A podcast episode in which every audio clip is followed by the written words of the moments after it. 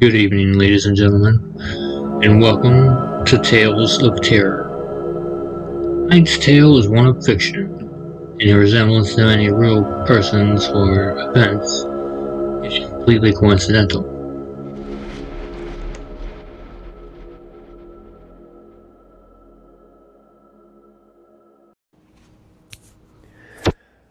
Know you guys have been waiting a long time for this, so I'm going to keep this intro real short uh, due to an unfortunate living situation. Uh, it took me a while to actually put this episode together um, and get it written and everything. I finally got it written. I finally got into a, a nice quiet place so I can get the recording done. And so I hope you all enjoy it. And without further ado, here is The Creature of Cahlowee Island. My trip started out like any other. I had been the one who came up with the idea for this impromptu vacation. I suppose maybe I was feeling a little nostalgic, missing what I always referred to as the glory days. See, before college and after high school, my friends and I would take long road trips and go hiking and camping. It had been several years since we did something like that. So I was shocked when Mike, Travis, Rochelle, and Melanie agreed to do it once more. For old time's sake. This time I thought we ought to try something new. Uh, someplace we had never gone camping before. Needless to say, we all packed up and hit the road as fast as we could. The next thing I knew, my friends and I had arrived at the infamous island. After setting up our tents on the beach, we gathered around the fire pit. So, Mike says, looking in my direction, tell us, why this place? I get you wanted to do something a little different this time, but what made you pick this place in particular? Oh, I don't know, I say, looking back at him as the orange glow of the flame dances across his face. I was laying in bed one night watching a docu-series about mysterious islands, and this island was featured. Well, what do they say about it? Travis asked, sipping from his bottle of beer. I'm so glad you asked. After watching the show, uh, I was intrigued. I wanted to know more.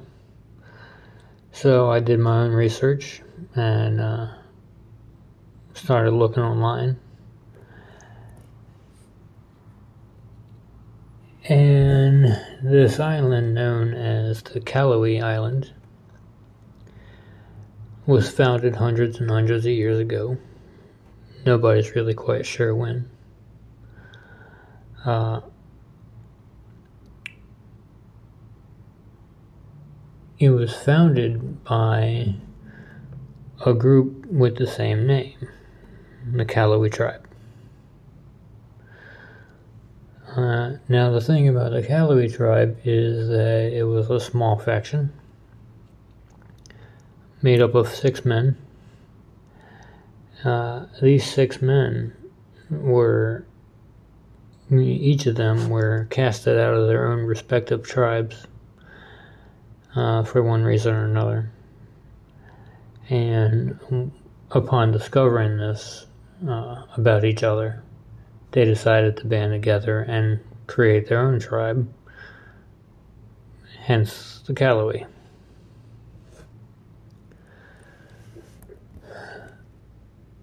Being they were outcasts with nowhere else to turn, they decided to take off. They boarded a abandoned vessel and sailed off into the night.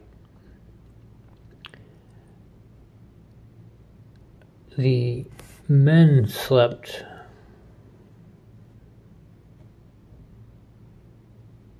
finding peaceful slumber to the sounds of the waves splashing against the hull of the vessel. At first light the next morning, they woke to the blinding brightness of the sun shining through their eyelids. Standing to their feet, the men looked down over the stern to discover their tiny ship had beached itself as they slept. The Cahlowee boarded the ship, walking through knee high water before reaching dry land.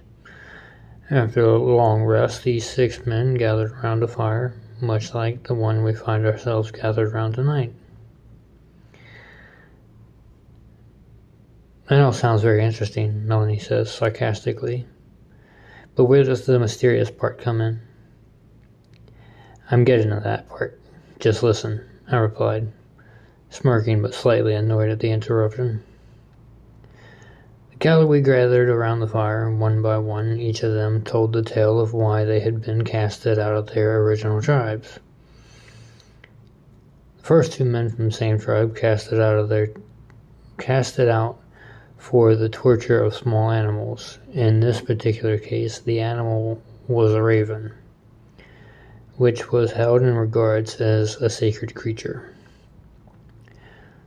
The men captured said raven, pinning it down to a plank of wood by its wings.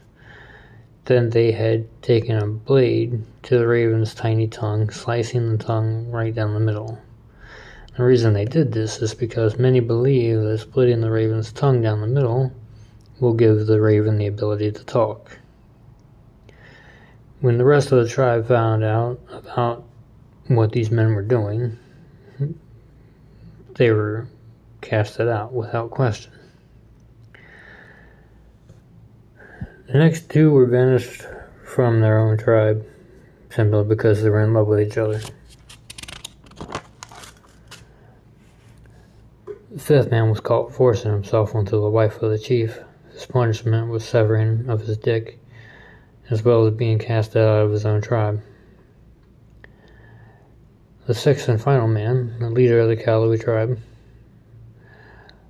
well, he was a practitioner of a dark magic, a magic that they feared. In the eyes of his chief, there was no place in the tribe for a man like him who would put a man who would put his tribe at risk by angering the spirits. After each of the men had told their stories, the leader of the new tribe was able to convince the other five to seek revenge for their punishment. It was that very night that the Cahlowee Indians summoned something horrific, something from another world, something no one had ever laid eyes on before.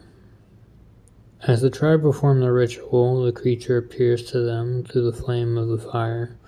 Standing before them was a creature bigger than any man, with the talons of an eagle, the teeth of a crocodile, and the muscle mass of a buffalo. Its bat like wings spanned four feet each. The tribesmen were pleased by the creature they had conjured, but the creature was not pleased by the tribesmen. Without hesitation, this otherworldly being began slashing and clawing, and within just a few seconds, all six Cahlowee tribesmen were dead.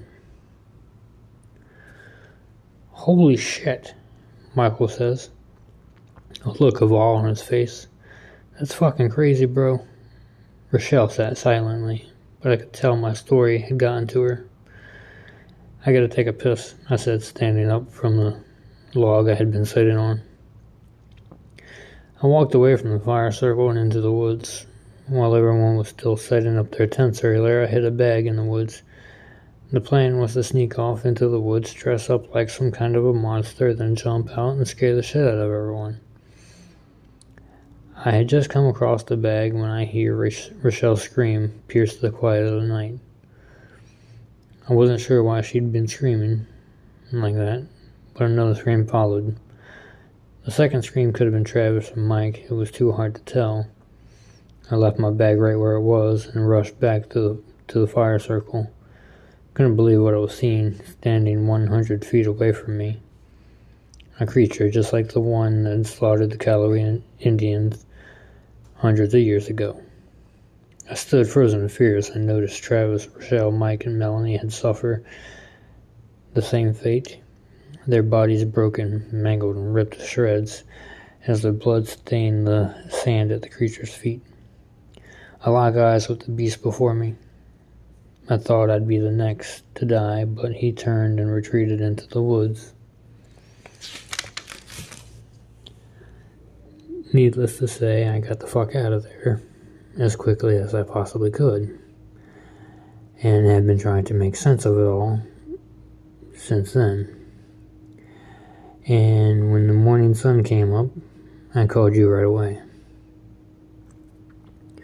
Unfortunately, Mr. Riggs, myself, as well as most of my colleagues at this agency, do not believe in monsters.